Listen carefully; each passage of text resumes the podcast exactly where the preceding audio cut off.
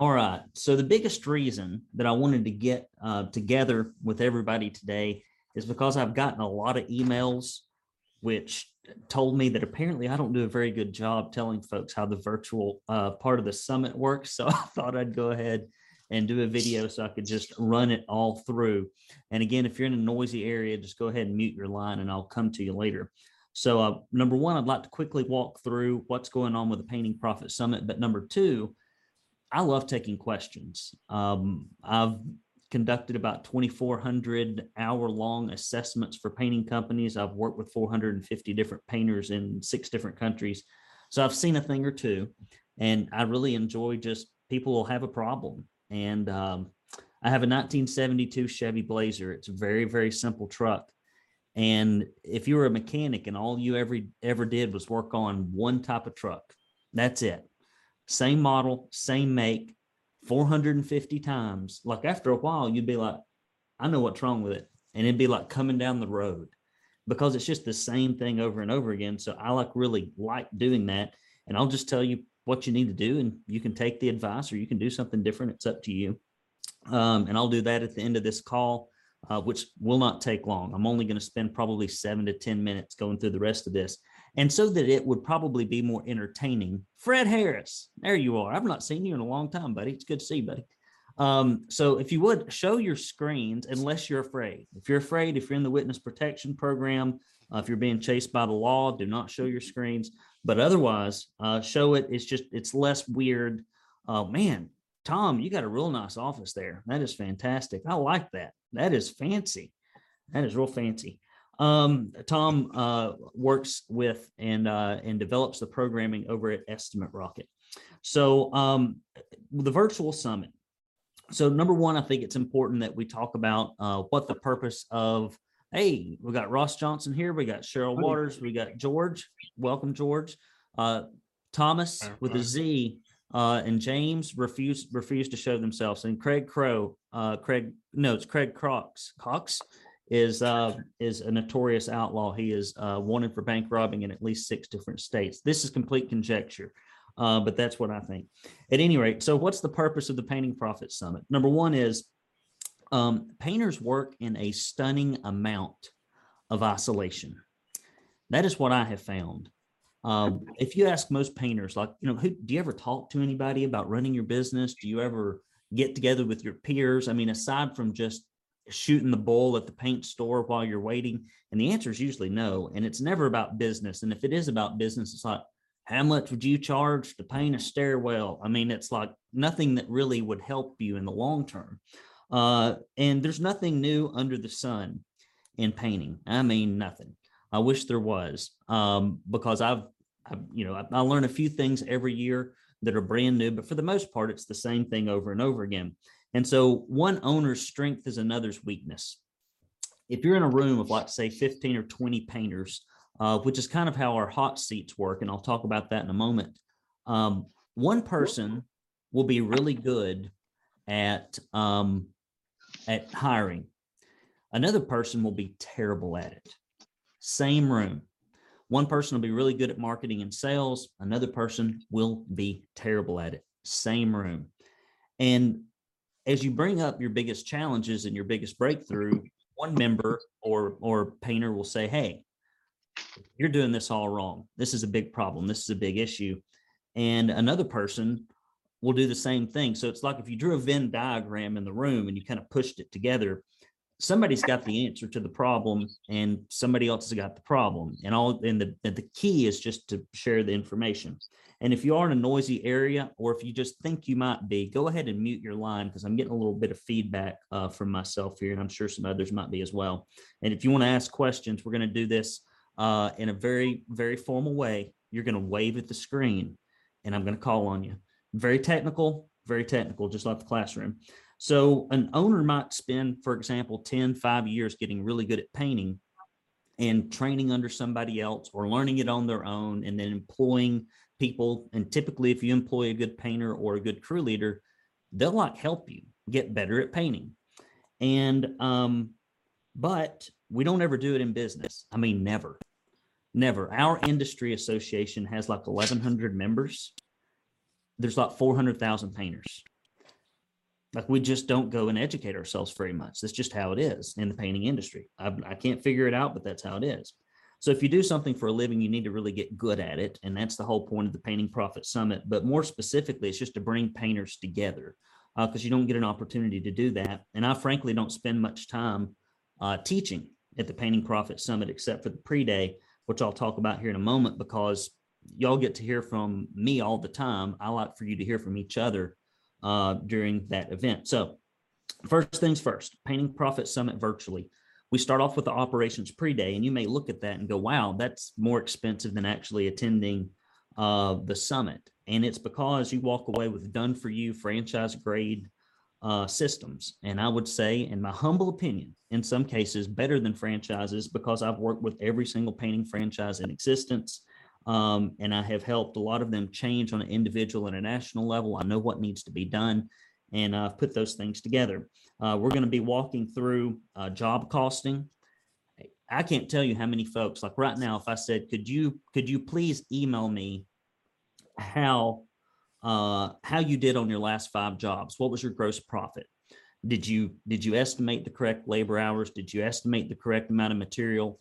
Uh, can you send that to me? And most people are like, well, I think I'm making money. I'm kind of looking at my bank account. I've kind of looked at this. I've looked at that um, and it's just not very good. And people, if you lose gross profits, if you're not making 50% gross profits, which means doubling your money, if it's a $10,000 job, you need to be making um, 500 or 50 or $5,000 in gross profit. It doesn't matter what else you do. If you start off losing at the project level, everything else is just downhill from there. So we're going to walk through job costing. We're going to go through pre, uh, project scheduling and operations management. A lot of you, every morning is a goat rope every day is a goat rope. Got to get somebody out here doing something, picking up paint, who's going where, what's happening. And it's just ugly and it's stressful and it's giving you ulcers. And so we're going to walk through the fact that most painting uh, projects have a life cycle that's about 90% the same. And if we get that dialed in, you can reproduce it. It makes it easier for you. It makes it easier for the painters. And if you want to hire an operations manager or even bring a painter in and turn him or her into an operations manager, you can do it pretty easily. The third thing we're going to look at is the ultimate crew leader packet. Um, many owners turn their painters into zombies, brainless zombies by constantly texting you and emailing you and calling you every five seconds about what needs to be done. And that's a bunch of BS and it does not work. And so, what we teach you to do is to empower your crew leaders. They should be able to come to the office, pick up an ultimate crew leader packet, pick up the materials that have been pre ordered the day previous. That's where the project scheduling and operations management comes in. And then they should bring back to you a customer satisfaction form that says, These guys are awesome, and a check.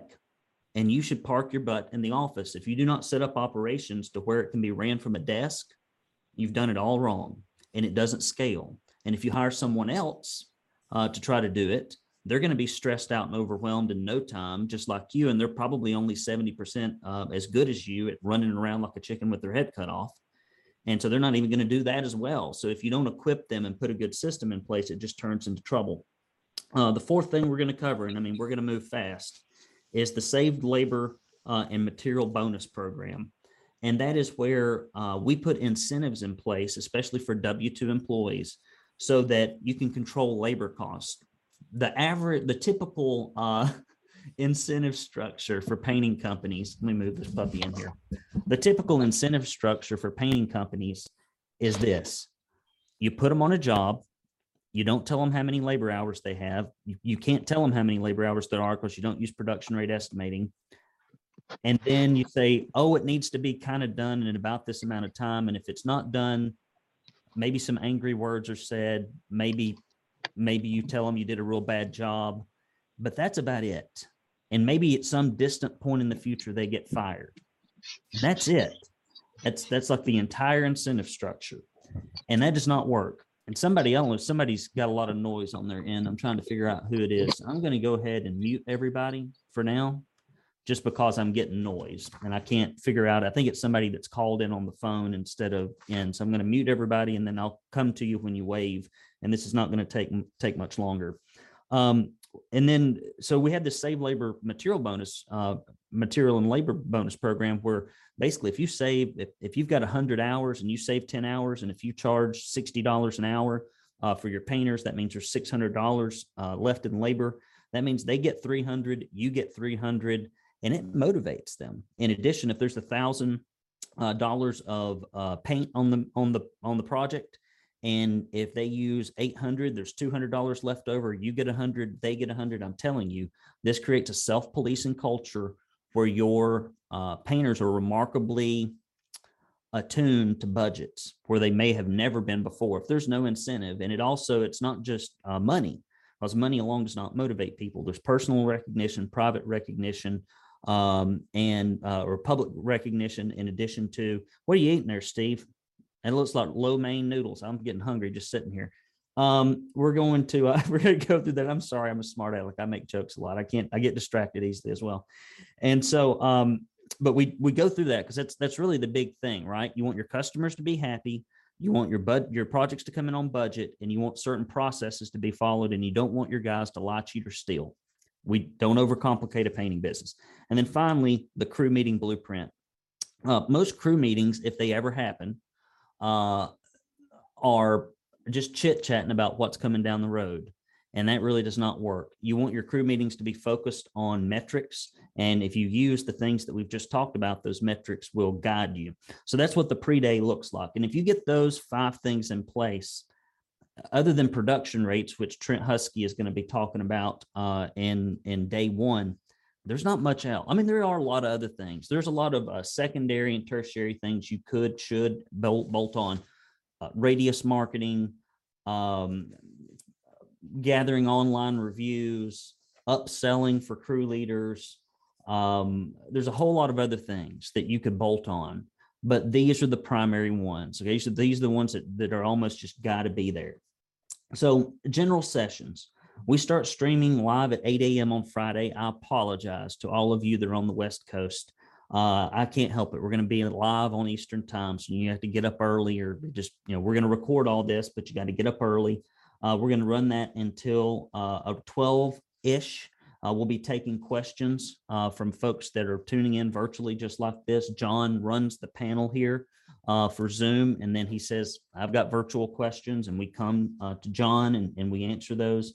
Uh, we kick off uh, that uh, I'm going to give some some advice to painters that have lost their passion immediately uh, as a little keynote for about 30 minutes. Like I said, I don't spend a whole lot of time talking.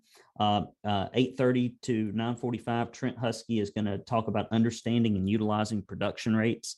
I mean, he's good at it, and he is he has dialed this stuff in. He's given a lot of thought to it. He's he's iterated this several times and um, it, it, just makes it a lot easier to estimate projects and it makes it a lot easier to get accurate and to train estimators. You know he's got an estimator that has no painting experience and if you bring somebody on without any painting experience that has sales experience you've got to have good production rates. Uh, dan's going to talk about uh, our power for uh, positive change making your world a better place.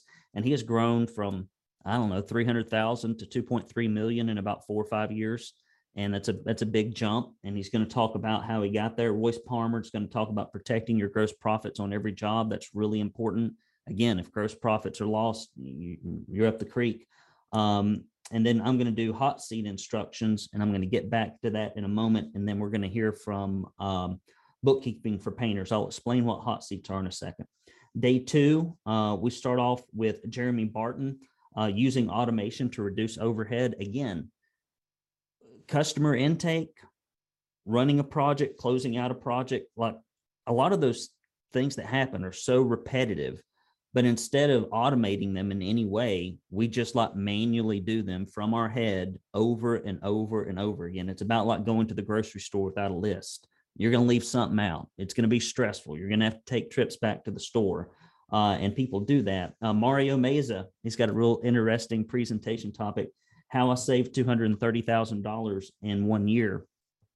I got an email from Mario. Mario's got said, I got a problem. I don't like getting emails where people say, I got a problem. Uh, but he said, I got a problem. I need to talk to you about it. And I got on the phone with him, and Mario goes, Man, I got $230,000 sitting in this account. I don't know what to do with it. And I was like, well, let me talk to you about that. So we we talked talked through him about you know paying down some personal debt, uh, doing some investment, uh, looking for a shop, uh, a few other things, and he went from really just you know not doing very well to having this massive surplus because again, and, and a lot of that went back to operations. This year's focus is operations. Um, we take a break. We come back with the 1.5 million dollar uh, panel uh, Matt Rathgeb doesn't know that he's going to be on that yet, but he is. And Roger Carroll. Uh, Roger Carroll owns a $23 million painting business. I think. I think they're around 23 or 25 million dollars, little, little, tiny outfit. Um, and he's going to be on that panel. Uh, Matt um, Rathgeb, I think he's got like a 2.7, 2.3 million dollar business. And I'll pick a couple other guys. There's the big guys because everybody wants to be in the group with the big guys. Uh, and so they can't all be in the group with the big guys. So we put the panel together and uh, we're just going to take questions from the audience and we're going to pose those to them.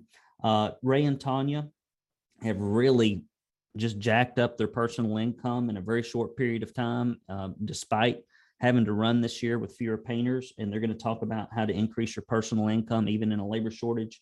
And then uh, I'm going to talk briefly about how we help people at the APPC uh, we're going to hear from Wooster Brush Company, and uh, then we'll close it out. Now, if you sign up virtually, the next week um, on February 2nd through 4th, uh, we're going to group everyone up together by their sales volume.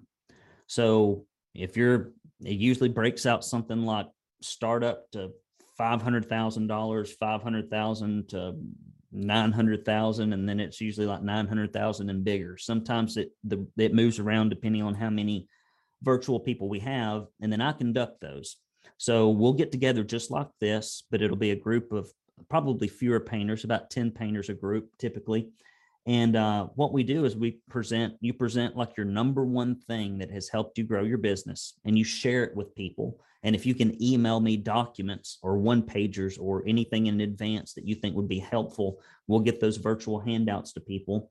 That usually takes about five minutes. And then the next 15 to 17 minutes, you go, here are my problems.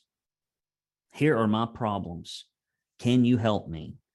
And then by the time you get through 10 people, it's funny because sometimes people like their first problem, whoever's first up's like some kind of hiring question. And then maybe there's another one. And then by the time you run through that a couple of times, like you've kind of got this idea of what the group thinks about that. And you've got some helpful information. And then sometimes you can move to your secondary issue because you got your question answered by the person before, because the questions are often very common. And uh, so we do that and we run through that. Uh, we, we make recordings of everything that has happened and we send you the credentials for those after. So in closing, uh, you know, we've got the operations pre-day. We've got great uh, opportunities uh, there. Uh, we've got our general sessions where you'll hear from your own peers presenting things that really work for them. and then also you get to hear in a more consolidated group ways that you can improve your painting business and things that you can share to give value to the group. So that's all I got. That's my dog and pony show. That took that took probably 20 minutes. That's longer than I thought it would. But now we're just going to move into questions that you have about Summit, which probably won't be many. And then I'm just going to I'm just going to let y'all pepper me with business questions and I'm going to answer them. I do it all day long, so it's no different to do it here.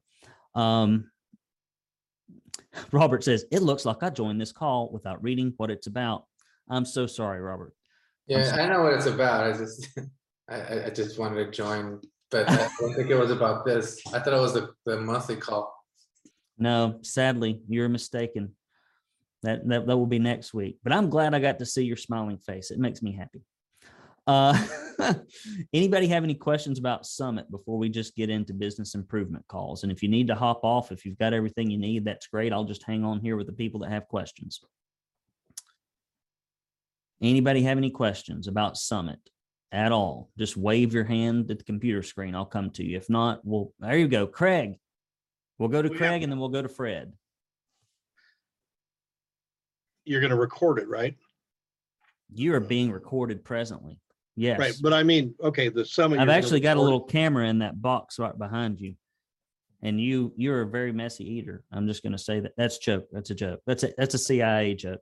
Um, so yes, we're gonna record everything and it will be posted uh in Customer Hub and then you'll have access to Customer Hub. It'll be a little password and you can get in there and access it. Okay, thank you.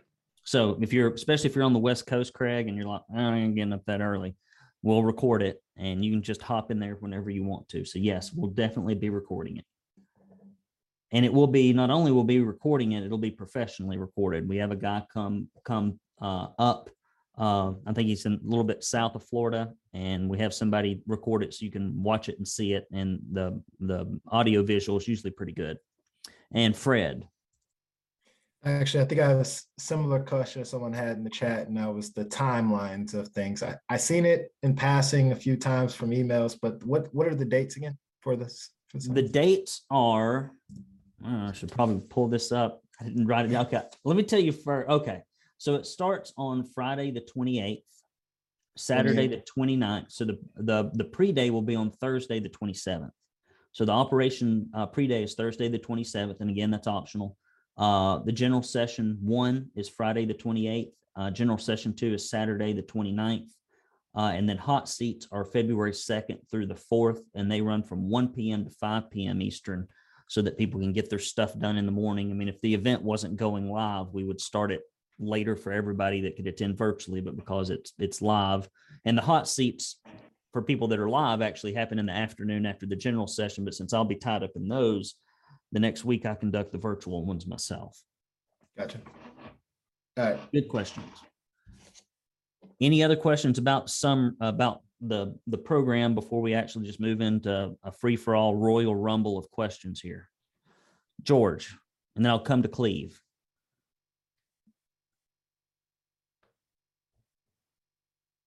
You have to unmute yourself, George.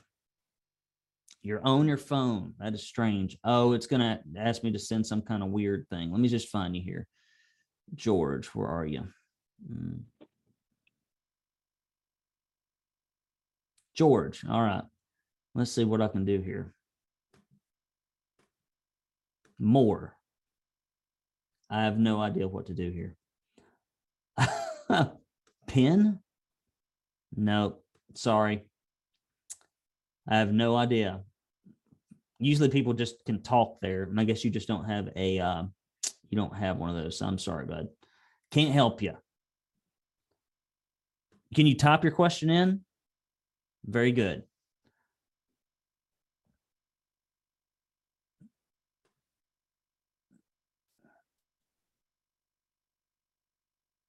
And then see if I can go here to the questions.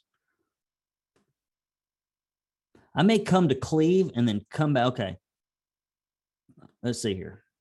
All right. What is the cost of the summit, please? Okay. Summit is uh, virtual summit's 497. It should be on that page. If you go to Painters Academy, it's a little yellow button at the very top. All right. I'm going to come to Cleve because I saw him over here. And now I've messed up my view here somehow. Cleve, go ahead, buddy. Yeah, Brandon, I was wondering, can you run down the pre-day, what's on that schedule, just real quick, um, some bullet points? And what sort of resources I, are you making available for that? I know I know I read yet, there's some resources. Yes. So what we're going to go with, so we're starting out with job costing. Uh, then we move into project scheduling and operations management. Then we get into the ultimate crew leader packet, save labor material bonus program, and the crew meeting blueprint. All of these are like standalone, what I refer to as modules. So typically in our program, they would have their own video, they have their own uh, video and presentation, but I'm going to run through all of that in a four hour period. Uh, and so you'll, the video for that will be like recorded live and it'll be posted in there, the, the PowerPoint presentations. But then, you know, for example, the job costing Excel sheets, the operational reporting sheets, um, the, the time cards that the guys can use. When you get into uh, project scheduling and operations management, it's all the checklists. It's the big scheduling sheet uh, for all the jobs. It's um, the color um, request setup email, all the stuff that you would give to an administrative assistant or a uh, operations manager to, to do all that. The ultimate crew leader packets, everything that you should really be giving to a crew leader to, to run a job properly. Time tracking, the meet the crew leader sheet, problem solving sheet, uh, equipment checklist, uh, the dual column um, um, closeout projects. You don't have callbacks, the customer uh, satisfaction Likert scale, the payment envelope, whole lot of other stuff. The save labor material bonus has all the sheets, has the sign up and the authorization form uh, that you would use uh, for people to come into the program, has all the calculations, and the crew uh, meeting blueprint has the agenda, safety sheets. It's just everything. It's almost kind of like a little operations toolkit. Uh, and I put together all the components that, in my opinion, are like the primary thing. If somebody said, you know, what are the one, two, three, four, five things you need to do to make sure your company runs well from an operations standpoint, I'd be like, these are them. And so this this is where you start first. I mean, very often when people uh, come into our program and their gross profits are awful, I start them out with two things: job costing and production rates. But Trent's going to be talking about production rates in day two uh, or day one of the general session. So I did not include those here because I knew that he would be covering them himself. So that's that's all we got there. Thanks. All right, I'm back to the gallery view. Thank goodness. Um, what is the time commitment for the hot seat? Somebody typed in. So the hot seat typically runs about three hours usually because I run efficiently. Like I don't, we go, we'll go through three people. We'll take a 10 minute break. So we can go to the bathroom. You can check your emails or do whatever you play Angry Birds, uh, water your plants, take the dog out, whatever it is that you got to do. And then we come back. Uh, but typically that takes about three hours. So you once you get into your hot seat group on one of those days, it's about three hours, and you can't just pop in, get your questions asked or answered, and then abandon the group because that's not fair. Uh, if you're going to get value, you need to give value. So uh, that's how that works. I just saw that question pop up. Anybody else have any question about Summit before we just move into general business questions? All right. You're you're waving down in the bottom and your name is connecting to audio. That is a very strange name. I'm just joking. So you may have to type your questions into the chat box. Let me see if there's one in here. You, you're just going to have to type yours in because yours still says connecting to audio. Anybody else have any questions? I think Steve, did you wave or you just talking to somebody else? I think Steve was just talking to somebody else. Anybody else have any questions? Will any of the info at the summit be made accessible after the summit to members? Yes, uh, we will be recording them and uh, it will all be in the what we call the members only portal, but it'll just be for summit. And we're also going to uh, bury a time capsule at your house and we're going to put it on eight track. So it's going to be really awesome. We're not going to do that. I made that part up. Uh, other questions about summit? Oh, looking for more commercial repaints. well, you should have come last year because we did a pre-day on commercial repaint. So if you've got a time machine, go back to 2001 uh, and go to Chattanooga and I'll be there. Uh, say hey to the Flash for me. Uh, for those of you that are comic book nerds, you'll get that joke. the rest of you will not. So anybody else have any questions? I can help you with stuff. Just Stephen, just send me an email separately. That'd be the best way to do that, and we can set up a time to chit chat about it. But we have an entire um, uh, process um, for prospecting commercial uh, repaints and maintenance accounts, but not new construction, which is the devil. Uh, we have an appointment for Monday. You are in the future. I I knew you were you were already time traveling, so we've you've already got an appointment. We're in good shape then. Um, anybody else? Questions about Summit before we just go to general business questions, which I'm actually looking forward to more than rattling off this stuff. Anybody else? All right, we're going to go into questions. And so if you've got a question, anything that's going on in your painting business, uh, you ask me and I will do my best to to answer or solve your problem. All problems will be solved and everything I say is guaranteed to be 100% right. And that's my promise to you. Uh, so we're going to go ahead and get into this. Uh, who's got questions? Just wave at the screen and I'll come to you. Well, this is great. I'm going to go eat a peanut butter jelly sandwich and I'm going to be done. Uh, so nobody's ask, asking any questions. Uh, anybody got any questions? Who wants to be first? Just wait, wave your hand at the screen. I do not answer questions about marital discord. Uh, I will answer questions about general health and fitness. But mainly we're here for painting and painting related items. Y'all are a slow bunch. Wave at the, there you go, James. Get in there. Thank God, the brave one. Let me see, maybe I have to unmute you. Try to unmute yourself. I don't know how this is gonna, let me minimize this chat stuff. I think, hey, James, okay, go ahead, buddy. I can't hear you. If you're an air traffic controller, we'd all be dead. Wait a minute, maybe, maybe my volume's not up. Maybe it's me. Hold on a second. No, you're cranked up, bud. Hello, There you go. You did uh, something. how you doing? I'm awesome, buddy. Go ahead. Um, my question is, is, um, as far as commercial, um, buildings, as far, I mean, I, I know that you can, like, um, with the way you bid them, is it like, I mean, it, would it be good to bid them like hourly, you know, like do everything, go on the job and figure out your hours and figure it out, you know, and figure out your materials. And then, you know, if, and, you know, because there is a lot of these buildings sitting out here, these commercial buildings sitting out here that needing painting. And to get them at a cheaper cost, um, my, my question is to you is, is that would it be effective to do it by the hour or just say, hey, I can do this job for eight thousand dollars? Okay, so, so there's a couple things here. There's two questions. We've got a marketing and a sales question, and then we've got a how do we price this question? Exactly. Okay. And then Trey Darius has got what types of presentation process should I have for commercial repaint and how different is the, and I don't know what the rest of it says because I can't see it. So I'm going to assume that I know what these questions are and I'm going to move with it. So number one, uh, sales and marketing. Going after commercial repaints is like major account prospecting.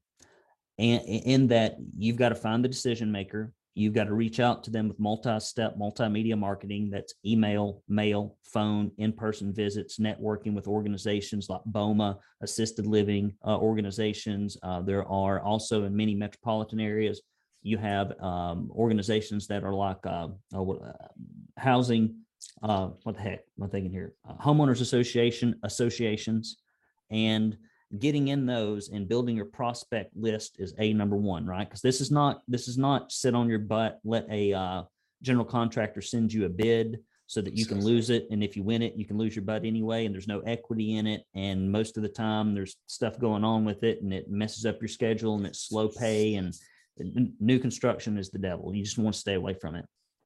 So there's major account prospecting that has to happen, and it and it takes a while and it takes a while to compile the list because you can buy you can buy a list uh, you can compile it organically online but at the end of the day even if you buy a list you have to refine it and it's only right about 20% of the time. But once you get your list built you've got something magical because the typical painting contractor will not prospect they will not call they will not be persistent they will not hang in there.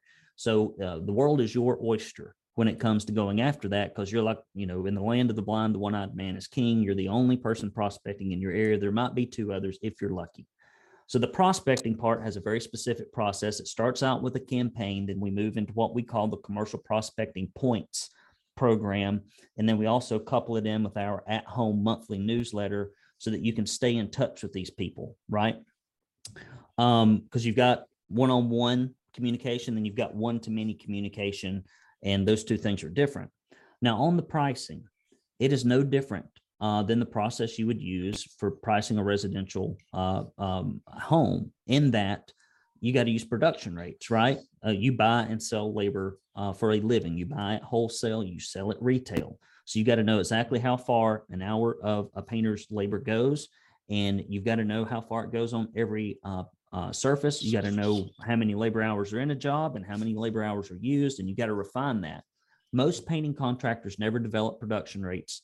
It drives me nuts. They just look at it and tilt their head and guess, and it's wrong. I mean, I've put painters in rooms.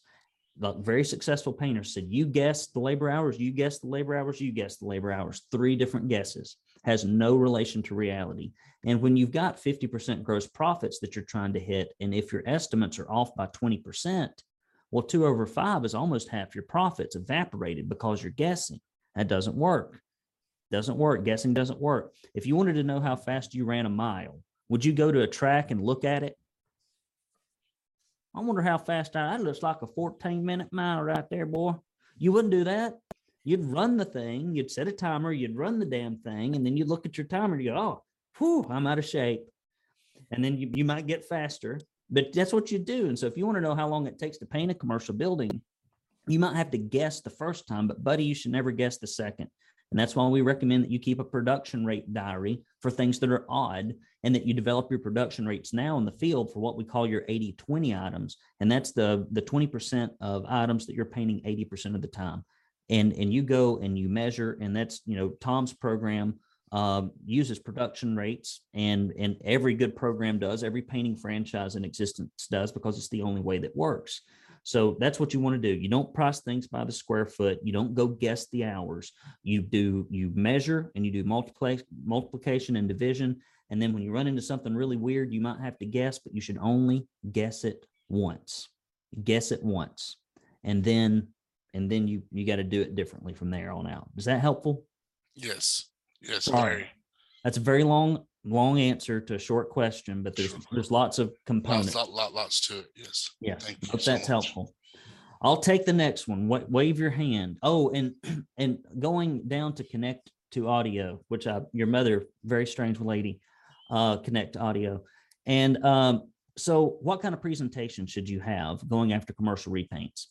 There is this weird thought that commercial repaints are completely different than residential repaints in the persuasion department, which is what sales is. But they're not. They're the same human. Where does that person go in that commercial building after five o'clock? Do they just go underneath their desk? Do they sleep? Are they an alien? They're a, they're a homeowner. They go home. The homeowner is the commercial client. The commercial client is the homeowner, unless they live in a box under a bridge somewhere. They are a homeowner. And so we start out in our process by doing what we call pre-positioning. We answer the phone very specifically. We do an intake process. Uh, we future pace the outcome of what's going to happen there. We send them pre-positioning information by mail and email that talks about how our painters, our processes, and product knowledge are superior to your typical painting contractor because people are worried that you're going to steal things in their business. They're worried about sexual assault. They're worried about smells. They're worried about noises. They're worried about disruptions. They're worried about overspray. They're worried about a, a, a lot of things. They're worried about um, they're worried about overspray. They're worried about projects being ruined. They're worried about clients and production being disrupted. And all those things have to be talked to them. You show up, you dress the part, photo identification, lanyard, diagnostic survey, do the estimate if you can, present it on site, even if that means going out to your car and going back into the building. We have a big, huge leave behind book of social proof uh, that talks about warranties, guarantees, background checks, and a whole host of other things, testimonials before and afters. We come back in, we walk through our company story, and then we go from there and, and we, we start asking questions and trying to close the sale. Uh, you never send things by an email. An emailed PDF with a price is the quickest way to lose a project. And then we have follow up that follows the sales cycle. And we use mail, email, phone, text, drop buys in many cases. If you've got a massive project that you're trying to close, it is a major account sales. Uh, and not only that, with, with commercial repaints, you're not just trying to close that project there today you're trying to close that future income stream and it might be 50,000 to $150,000 a year. You get in with a hospital, a school, um, uh, an assisted living facility, a warehouse and logistics company, you name it. Uh, I mean, these are big, big projects. Um, and, and even if they're not big projects, they're big clients. And if you stitch together, you know, uh, 150 projects over five years, they might range from fifteen hundred dollars to 150,000, but you can count on some kind of recurring revenue from those clients every year. So it's a big sales job, and you have to be persuasive. You can't just be focused on price. Next question. Just wave your hand at the screen. Go ahead, Cheryl. So I, I actually have two questions. The first one, you've said a couple of times that new construction is the devil. So could you say a little bit more about, right, why it's hot and steamy? And see, I'm the jokester too. And then the second question is, out of the painting contractors that are out here, you know, in the US that you talk about, what percent would you say are really performing optimally? So here are a few numbers. Well, now uh, talk about rephrase your commer- your uh, commercial new construction question. I don't believe I absolutely understood that one. I understand the second one.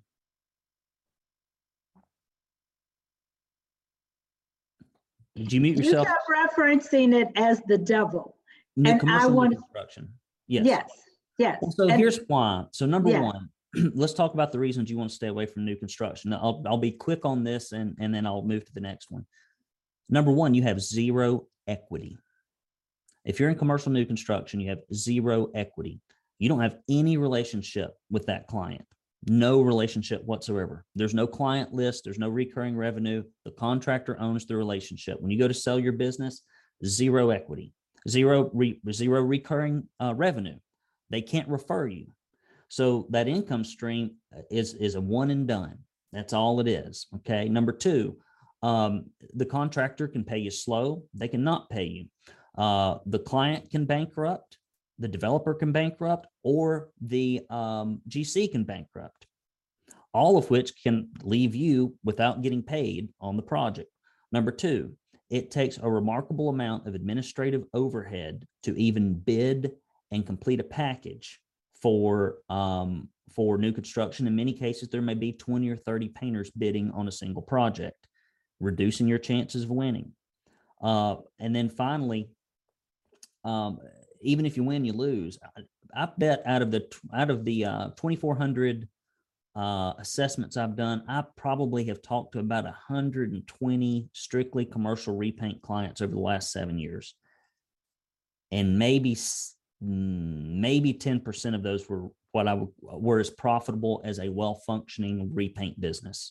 Meaning you may be running two million dollars, and instead of making the uh, six hundred thousand dollars with a thirty percent cash flow to owner that you should in a repaint business, these people are not making. I mean, they're making like 200, 300,000 and they think they're doing well. And I'm like, you could be half as big or two third, you could be a third as big making the same amount of money in repaints. And there's equity and there's continuity income and there's referrals. The risk is lower.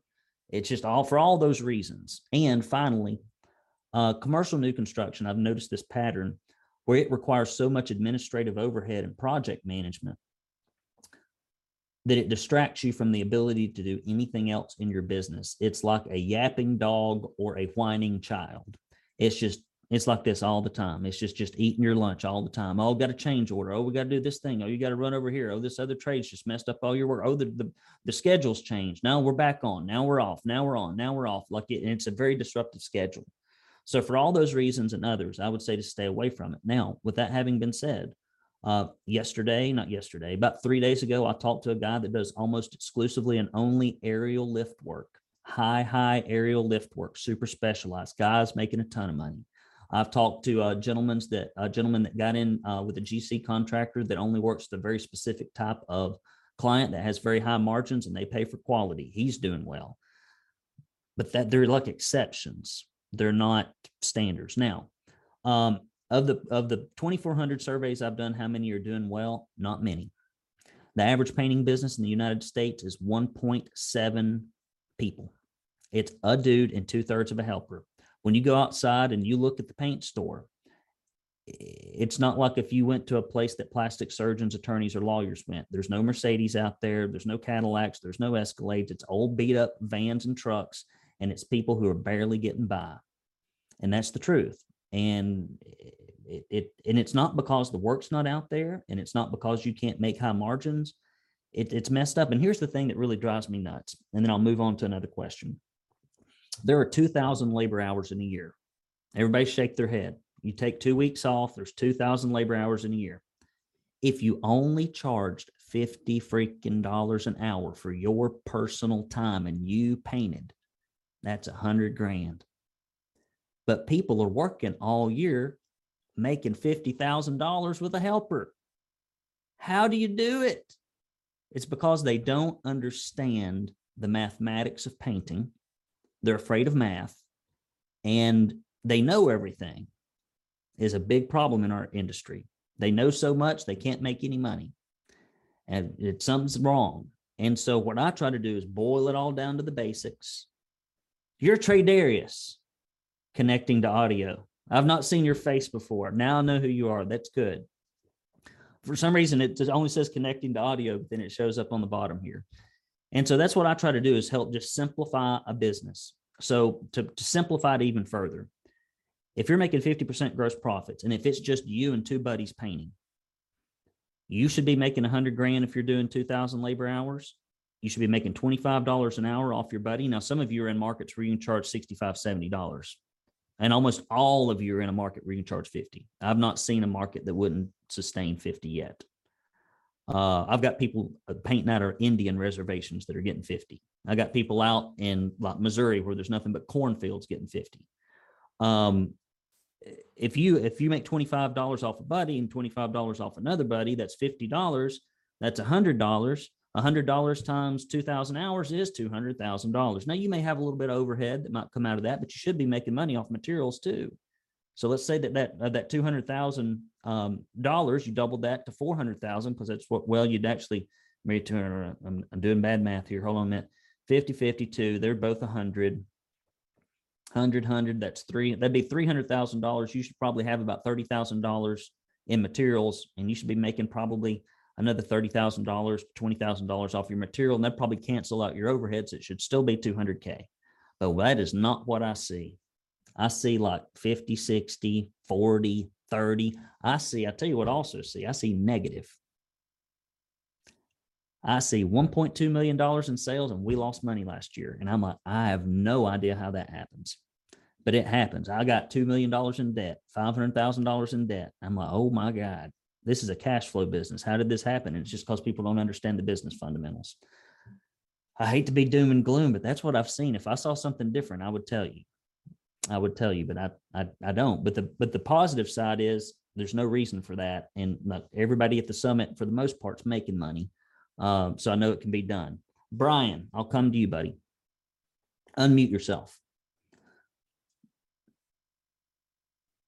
I can. I'll I'll do it for you. Hey, there we go. I got it. go. Can you hear me? Yes, sir. Right on. So residential repaint guy, um, I, I keep scratching right at a million bucks in sales a year. Um, I've been at it for twenty years. We do make money. Um, otherwise I would have hung the hat up and done something along, long ago. I would like to become irrelevant in my business. I would like to, um, have this thing run when I go on vacation. Uh, how do I do this? And, and, and before you answer that question, what does, what do you think a, and I want to be lean and mean. We don't have a shop. We used to. I got rid of it. My overhead is we're light. Um, I'm nimble. Uh, we do charge. I'm in a great market. Um, I really try to stick to 85 bucks per man hour uh, with, and that's fully fully loaded with materials. So Don't. I would say first thing is don't don't conflate your materials with your labor. That costs you a bunch of money. I've seen people do that where they they combine them both because like, oh, it's about 10 to 20 percent. But that you want to separate your labor and materials because what happens is like you're painting a house and it's like all trim work. It's 85. Well, there's no materials in it hardly, and you do great. Then you go paint a house that's all siding, and then it's $85. You don't do as well. So I'll just separate that, figure out what you want for your labor hour, figure out what the materials are, and then figure out what your markup for material is, figure out what your markup for uh, labor is, but don't don't marry them because you'll lose money. Every time I've had somebody separate those and so they can get data and look at it, the next year they've made a whole lot more money because they're they're one has very little to do with the other. That's one thing I just that's just a tidbit for everybody here because it's a rare thing. I see it happen occasionally, but it's it's a very odd way of pricing things. It's interesting. Uh, for years, I did separate, and I just realized that it constantly continues to end up being somewhere in that range uh, in the winter, and then in the summer, we're trying to be more like 95. So Mhm. we can go deeper into that. My a- bigger question, higher level question though, is what do you feel like uh, a company looks from an admin perspective, headcount, in other words, non field producing revenue generating people like what's the headcount and overhead look like for a company that wants to go to say 1.5 million Okay, so you know, when numbers fluctuate because you're getting eighty-five dollars a man hour. If you took out materials, let's say it's seventy-five or seventy to seventy-five or whatever it happens to be. Yes. Um, so the question I think is, is primarily like, if you want to get out of it, how do you make that happen? And then the other question is, what do you enjoy doing personally in your business? If you still want to work in it, um, uh, as you get to the point to where you can, you can go on vacation for a couple of weeks and not feel like things can fall apart Think months. three months. I've seen it happen. I've, there's Yeah. got a couple of members that are, you know, just they they vape now. They're not gone the whole three months. They're gone three months out of the year. They might not do it all at once. And if you did do Yep. it, you probably do it during the winter. That'd be ideal time. But so number one, these are the steps that I typically like to walk people through as they bring on overhead. And and some overhead is income producing, uh, or can be, and and some uh, overhead can save expenses so that that money that you're spending on that particular person may or may not be truly overhead. And but we'll walk through this. So number one, answering service. I know this sounds crazy. This I'm just talking about all forms of overhead related to a human. So number one is is answering service. Uh, answering service is a lot cheaper than uh, getting somebody to sit and just answer the phone. So that's one of the first things I do. And even if you do have an administrative assistant, it it, it, still is better to have. Um, um, calls are abandoned at about 65 to 70 percent cost the average owner about 480 dollars every time the phone rings and it goes to voicemail got to get the phone answered nights weekends when you're on the toilet eating lunch you're talking to somebody else get the phone answered second one is a bookkeeper okay? That's it is overhead so you're asking about overhead. That's another thing you can outsource very cheap. Uh, we recommend bookkeeping for painters because they work in the industry. They can give you data that actually matters and you can tell how you compare to some of the people in the industry. The third uh, position that I like to see people bring on is an administrative assistant. Boy, they can help you with they can help you with sales, they can help you with marketing, they can help you with Uh, freeing up your time, they can help you with operations. As long as something is sim- systematized, simple, and recurring, then then that works. Your next hire is where there's a fork in the road, and you got to decide: do you want an operations manager or do you want an estimator? one of the two. Now, if you're the salesy guy and you like to go sell and you do really well at it, you probably don't want to give that up. You probably want to pick up an operations manager. The issue with hiring an operations manager is that you've got what I call the donut. You got a lot of work in the morning, you got nothing to do in the middle of the day if you do it right, and then you got you got work at the end of the day because you got to get them started, and then you got issues that you'll handle. Then you got like nothing to do in the middle of the day. Then at the end of the day, you've got to order the paint and and adjust the schedule and schedule people to go to new jobs. So what you can do is give that operations manager uh, additional duties. Um, it could be running a referral route. It could be um, doing radius marketing. It could be um, helping with administrative tasks so that they're just not idle. But a good administrative, uh, good operations manager, if you tie their compensation uh, to uh, gross profits, can really work with your guys to save labor, to save materials, and in many way almost offset 30 to 50% of their uh, salary. And if you put them on lead generation or upselling um, tasks, if they're inclined to do it and are good at it, not all of them will be, you can almost make that person revenue neutral. And then you got to decide, okay, am I going to stay in sales? Uh, and I'm just using the sales example here because most owners decide to stay in sales, not all.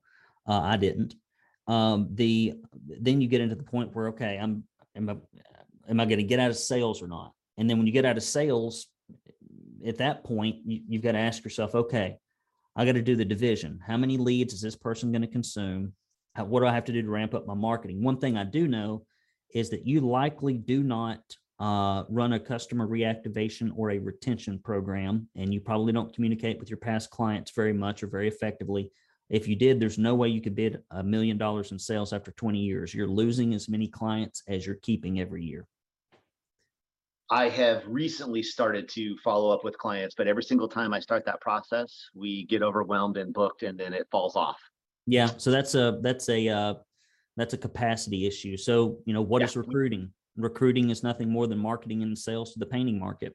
And every paint store that's out there has about 100 painters attached to it.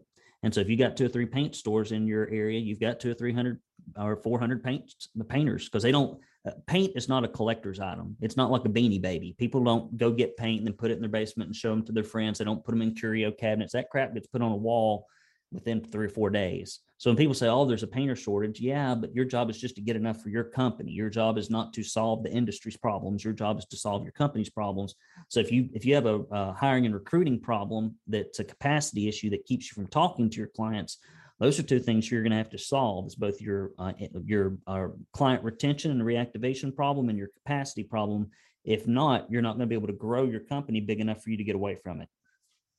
So are you suggesting that the place to find painters is actually at the paint store? It's like where would you find a bee at the beehive? Probably. Well, no, but I'm, I'm being serious. I- I, I Well, I mean, mean, so there's, there's multiple, there's multiple ways that you can find painters, but uh, you've got to find them where they are. And in this environment, which is uh, an employee's environment, not an employer's environment, uh, your job is to offer better employment and to give them reasons uh, to separate themselves from their current employer because you offer better employment. It is not uh, to offer them employment. You don't, if they've got employment, they don't need employment. What they need is better employment. And what that requires is you interrupting them where they are in their process or in their uh, career and shake them enough to where maybe there is a better opportunity. And a lot of that is kneecap to kneecap. It's the same thing almost as commercial sales in a way, because every painter is worth about 120 or in your case, about $160,000 in revenue. And it's so funny. Uh, an owner will bend over backwards to close a job. And then when it gets to recruitment, we want, we want the painters to crawl on broken glass to us and go through a bunch of hoops and we won't go meet them and we won't talk to them and we don't give a crap about them. And, and then they're like, oh, I can't find anybody. I'm like, well, that's your own fault. I- it's not that I don't give a crap, but I would definitely put myself in the uh, bend over backwards to make a sale. And that's definitely what I'm excited about. And production capacity is definitely our limiting factor. That's what's holding me back, hundred percent. Yep. So you just got to solve them. You got problems to solve it. Those are just business system problems. That's all it is. It's the same. Everybody's got the same problems. So Brandon always speaks of, um, you know, finding painters at the store, um, even out when they're at, like a hardware stores. I just recently found a good team of three at uh, at a job that wasn't mine. I came up to the guys, and now they're doing great work for like a, it's been a a week, and it's great. They're going much faster than my guys and much better than my guys. so yeah, whenever to you, Brian, as wherever you can find painters. But uh Brandon's trying to say that's the easiest place to find paint is at the paint store. It's it's a it's like hitting on a lady in the supermarket.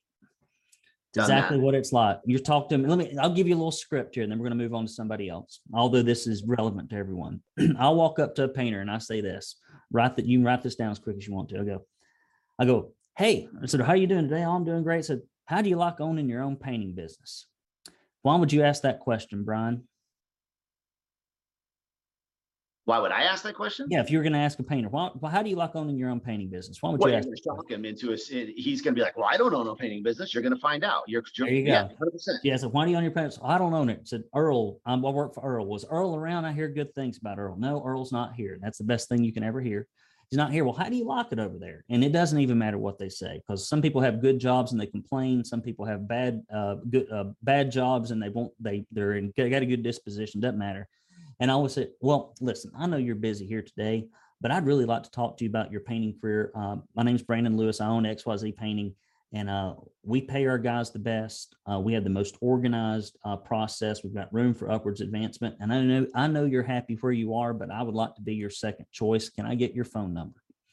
And I get their phone number, and I just I'll wear them out. I'll show up at Burger King where they are. I'll come over there. Where are you working today? I'll come over there. It's like I take you out to lunch. Can I see you? Can I whatever? Because I mean they're worth so much money. And then they'll go, oh, I don't want to leave. I'm like, "I- I'm not trying to hire you here, bud. That's fine. I just appreciate I'd spend some time with you here today and I'll leave. And then, and then about a week later, I'll call them and say, man, I can't stop thinking about you and the other 15 guys I just sat down and called. Can we get together again? And I tell you what, that second visit, about 50% of them fall. But you've got to get off your ass and you've got to engage people. And you can't, if you don't need them right then, doesn't mean you don't stay in touch with them. I get in, I get on my phone, I get in front of my spreadsheet and I text, How, how's Susie doing at soccer? Question mark. How you doing? Is, how's it, what are you working on today? What's going on? I'm like a, I'm like your wife's ex-boyfriend won't leave her alone. I'm just like, I'm always just, I'm just on the, I'm just, and eventually like one day they get mad at who they're working for because they're disorganized, because they don't have their crap together, uh, because they're not paying them right, because whatever happens. And then they're like, I'd like to talk to you. I'm like, I know you would. It's a law of, it's just a law of averages. And you work that list just like you'd work a commercial prospect list. And you, as long as you're better than the other painters, you will have all the painters you need. But then you have to be a good boss. You have to have all those things, the save labor bonus program. You've got to have uh, room for advancement. And then you got to create this environment where, you know, with me, it was always the stern and loving parent. You knew what I was going to expect. If your son got in jail, I'd bail him out. If you needed some money, I'd help you out, whatever. As long as the jobs came in on budget and the customers were happy, it was gonna, you're gonna, it'd be like working for yourself without the stress, because I don't middle, I don't micromanage. So you can solve those problems. They've, they've been solved. We got tons of people that solve them, but most people don't really want to solve them. Quick, quick question. Well, I'm gonna have to Um, go to somebody else, Brian. Summit question though, just about dates. Yes. I'm very interested. Uh, during hot seat though, unfortunately, will not be in town. Is there another date I should look at or should I try to figure out how to make it work? See if you can figure out how to make it work. If it doesn't work, I mean, hell, I'll just get on the phone and help you myself. That's just good. All right, gentlemen, I got about five more minutes and I'm out, but. I'm- right, I'm if anybody has to leave, you can leave. I'm not gonna take names and numbers and be all mad here. Y'all, y'all go, y'all are grown people. By the Um, way, I've emailed you and I'm waiting to hear back. Oh, just now? Uh, no, over the last couple of days. It's from your, some of your auto response stuff. Okay, I'm working my way through a bunch of emails right now. It's not Domino's Pizza and I'm not thirty good. minutes less. I'm real slow about some of that stuff. I do get back to people. but Sometimes I'm slow about it. It's all Um, good. Awesome. Other questions, guys? Just wave at the screen. I'll try to answer them. You may not like my answers, but I'll tell you what I know. Wave at the screen. I'll help you. I'm gonna, James, you've already gone. I'm gonna go to Alicia, then I'll come back to you. Hey, how's it going? It's great. Glad you're here. You're finally somebody making this place look good. I tell you what, No, it's terrible. you. It's terrible around here. Okay, so brand new to this whole program, so just barely started, but I I know about the regular meetings with all mm-hmm. the crews. So this is our dilemma and we haven't been able to figure out how to make it work. So Okay. we live on the border of Idaho and Wyoming. And we have a gigantic mountain pass that we have to travel to Jackson Hole, Wyoming. So it's 45 minutes. We have half our crews that live in Jackson, half our crews that live in Victor, Idaho. And then we work in Jackson and Victor, and then all the way on the other side of a pass in Star Valley, which is like an hour and a half from Victor or either way. So you have this like big triangle. And if we make them drive over an hour to do a meeting in Victor, then they have to drive an hour back or wherever. We're trying to figure out how we're supposed to do that. Do we just bite it and pay for their travel time to travel two hours to come to a meeting? So you're not the first person that's had this awful problem. And some people have this awful problem and they're in a metro area and they're only 30 minutes away from each other normally, but it's like an hour and a half to get there and back with traffic. So sometimes it can be a mountain pass and sometimes it can just be an interstate. Um, so in those cases, it costs you more to do crew meetings, but I'm telling you, crew meetings are efficient and they're effective because you're talking to everyone. And uh, additionally, uh, there are things that are, I'm gonna hit the mute all button because I think somebody is, yeah, somebody's, somebody's got something going on. Uh, and I'll unmute you. Why don't you unmute yourself? Because I'm afraid I'm gonna mess something up. There you go. I just want to, Uh, I have a fish tank in the background. I just don't want it to be. I can't, I can't hear the fish and I, I, I can't even speak fish. So if I did hear them, I wouldn't even know what they were saying. And so the, we have a lot of people that have this problem. So, but in corporately, things happen that never happen on Zoom. They never happen uh, outside of a group. It's the reason that churches and civic organizations and every, every humans are social. And you can't get public recognition privately. It doesn't exist. There's this this thing that happens when humans come together that can't happen any other way. It can't be reproduced. That's why I do Summit in person. That's why we're the only person to do um, do an event last year uh, live in our industry, even though half the people died, God rest their soul, and their grandmothers. It was very sad. Um, and so we all got together. Matt's got the slow smile down there. Anyway, we all got together um, and because it's important. So I would recommend either A, picking a central location, even if it's not your office. A lot of times, uh, your paint store will allow you to do this.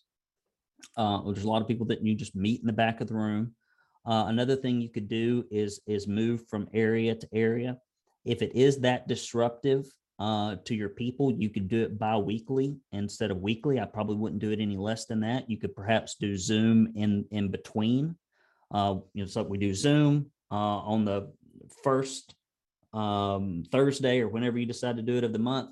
We get in person on the second Thursday. We do Zoom on the third Thursday. On the fourth Thursday, uh, we do um, Zoom again. And then if there's a fifth Thursday, we don't meet.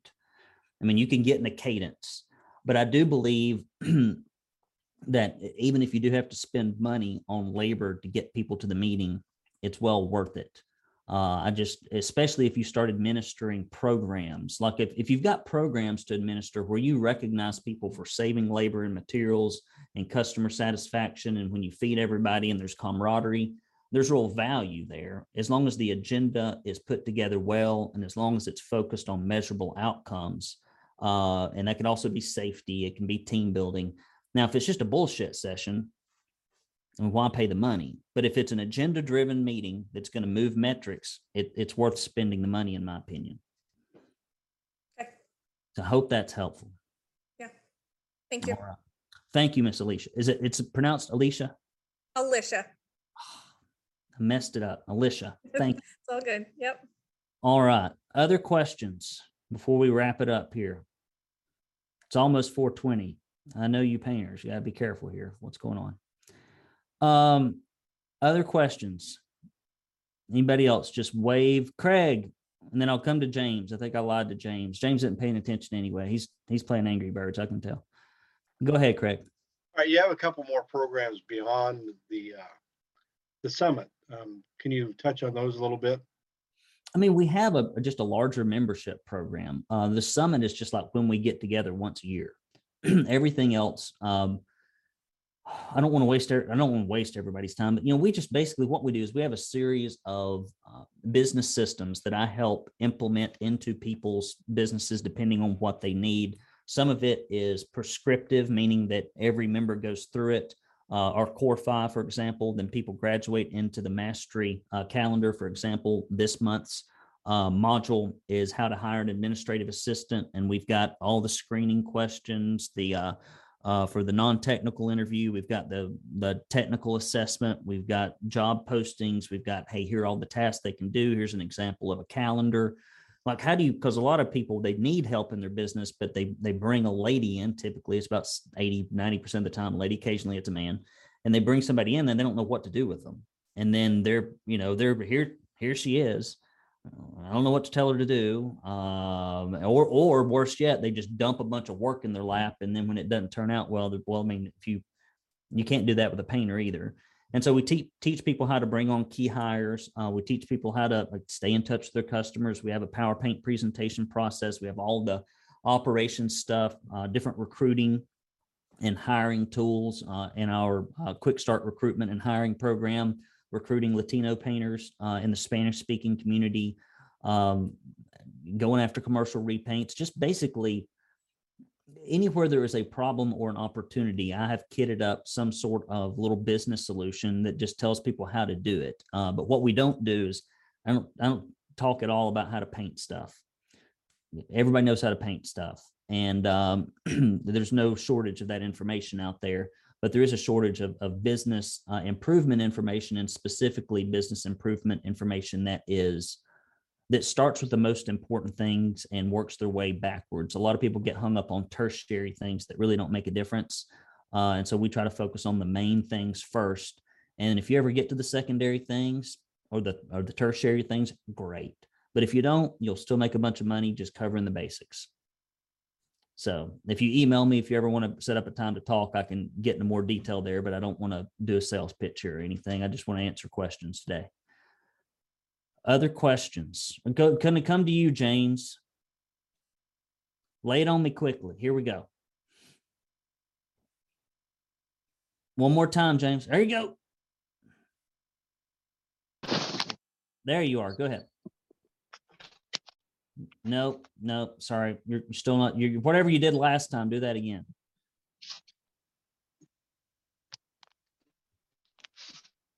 You may just have to type yours into the question. Ross just joined us. Ross, do you have any questions? Uh, yes. Go ahead, bud. can you I'll hear come me? back to you, James, once you figure out how to do your audio. Okay, can you hear me okay? Yes, sir. Okay, so I'm, uh, I'm seventy-three. I've done thirty-five hundred projects myself in my painting career. And, uh, I'm still strong and need to still make money.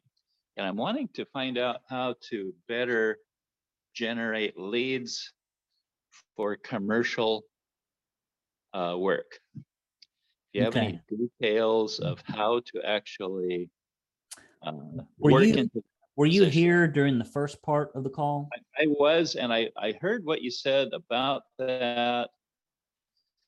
And I'm just wondering if there's, uh, you know, like, um, computer programs, computer advertising, things that, you know, would bring automatic generated leads. Yeah, I'm looking for a computer program that'll actually put money in my mailbox so I don't have to work, Ross. Um, so once you, once you find yours, I'll. I'll, I'll quit looking for mine. So though there's no, everybody wants some bullshit like that. Excuse my language. My wife has told me my language has gotten, is degraded here recently. She's gotten on to me about it. I need to get better at that. Sorry. Um, and so it, it, it's just kneecap to kneecap. Now, can you do inbound organic uh, lead generation for commercial painting? Absolutely. You can set up really good, strong uh, websites. But the thing about commercial repaints is twofold. Number one, the, the lead volume is low Right. because the search volume is low. People don't search for it very often. But when you get a lead, it's a good lead, but there just aren't as many of them to get. So you can do that, and and we help people do that. We build websites here. Um, we've helped some people in some very competitive metro markets start generating leads in commercial. If you're not in a competitive metro market, it's a little bit easier uh, to get there quicker. Uh, if you're not, it takes longer to get there. It takes more money, takes more time, takes more patience, takes more content, but you can get there. Um, but the uh, the swap a credit card, get a bunch of commercial leads without working at it. I've not found it yet. Doesn't work. Okay. So it's, uh, It's right beside the Fountain of Youth, I think. I think so Cortez Cortez is still looking for it somewhere down in the rainforest. Okay, so is there one, one other question? Is there, um, as far as bookkeeping, is there, what should we be looking for? We're looking at changing bookkeepers. We're not really happy I- with what was going. I would recommend bookkeeping for painters. Uh, Okay, so that's a business. That is a business, bookkeeping for painters. You can tell them Brandon Lewis sent you the, the thing about bookkeepers is this.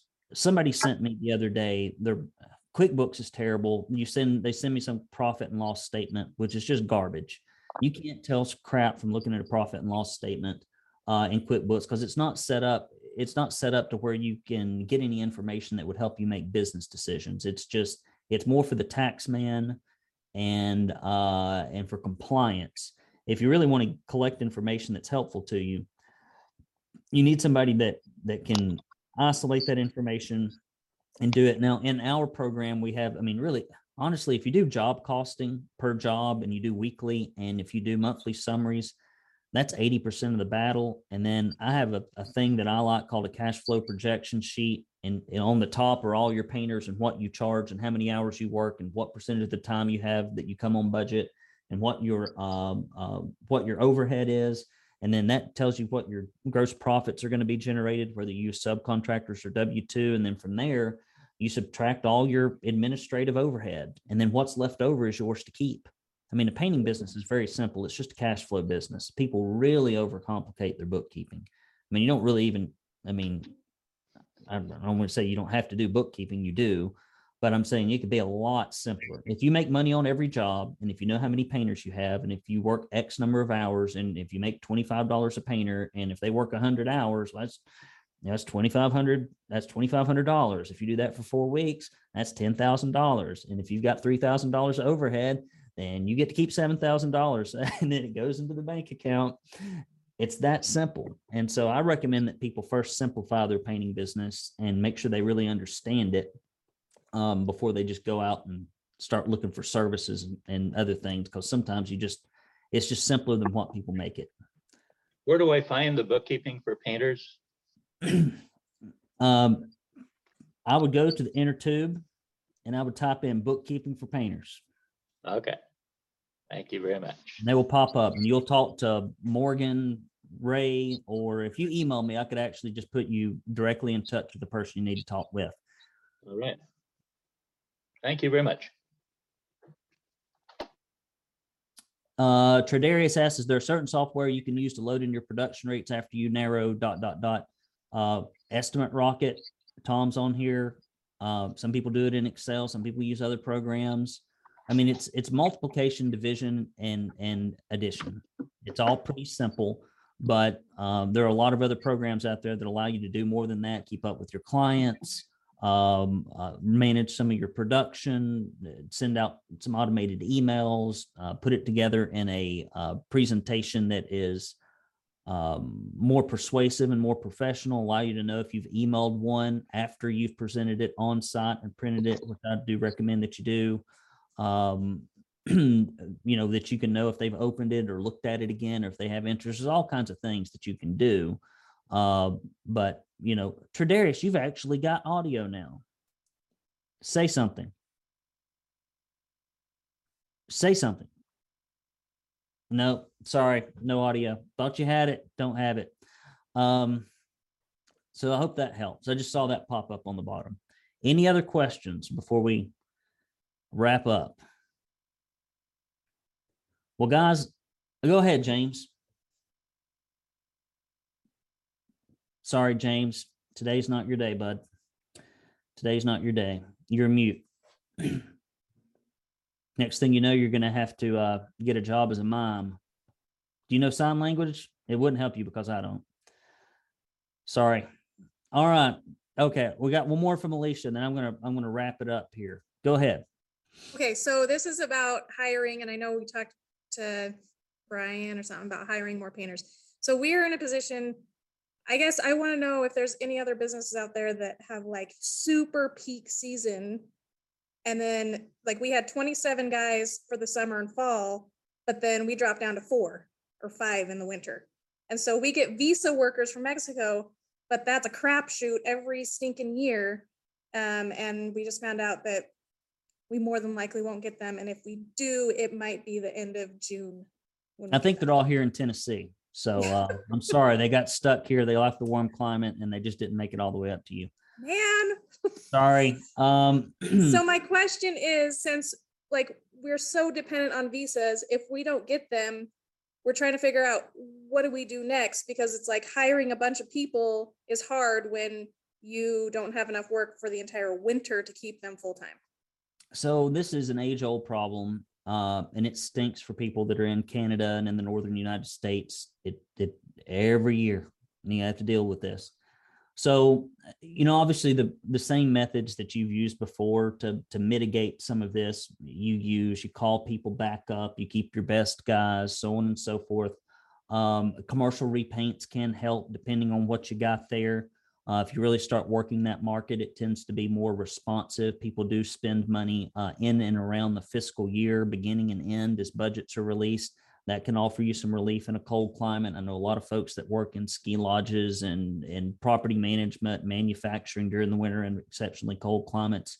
Uh, second thing that can really help you a lot, again, is customer reactivate. Wake up, Craig. Come on now. Customer reactivation and retention uh, because a lot of people don't reach out to their clients very often. And if you run a campaign uh, in late fall heading into the winter, a lot of people are just leaving money on the table in their lists. And even though the organic demand is diminished, you can still get all of it.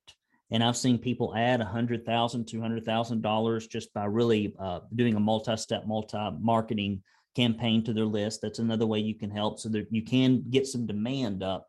Uh, the other way that I think works pretty darn well for a lot of our guys is they start combining W twos with subcontractors, especially on um, exteriors where you have the least amount of problems and the least amount of scrutiny.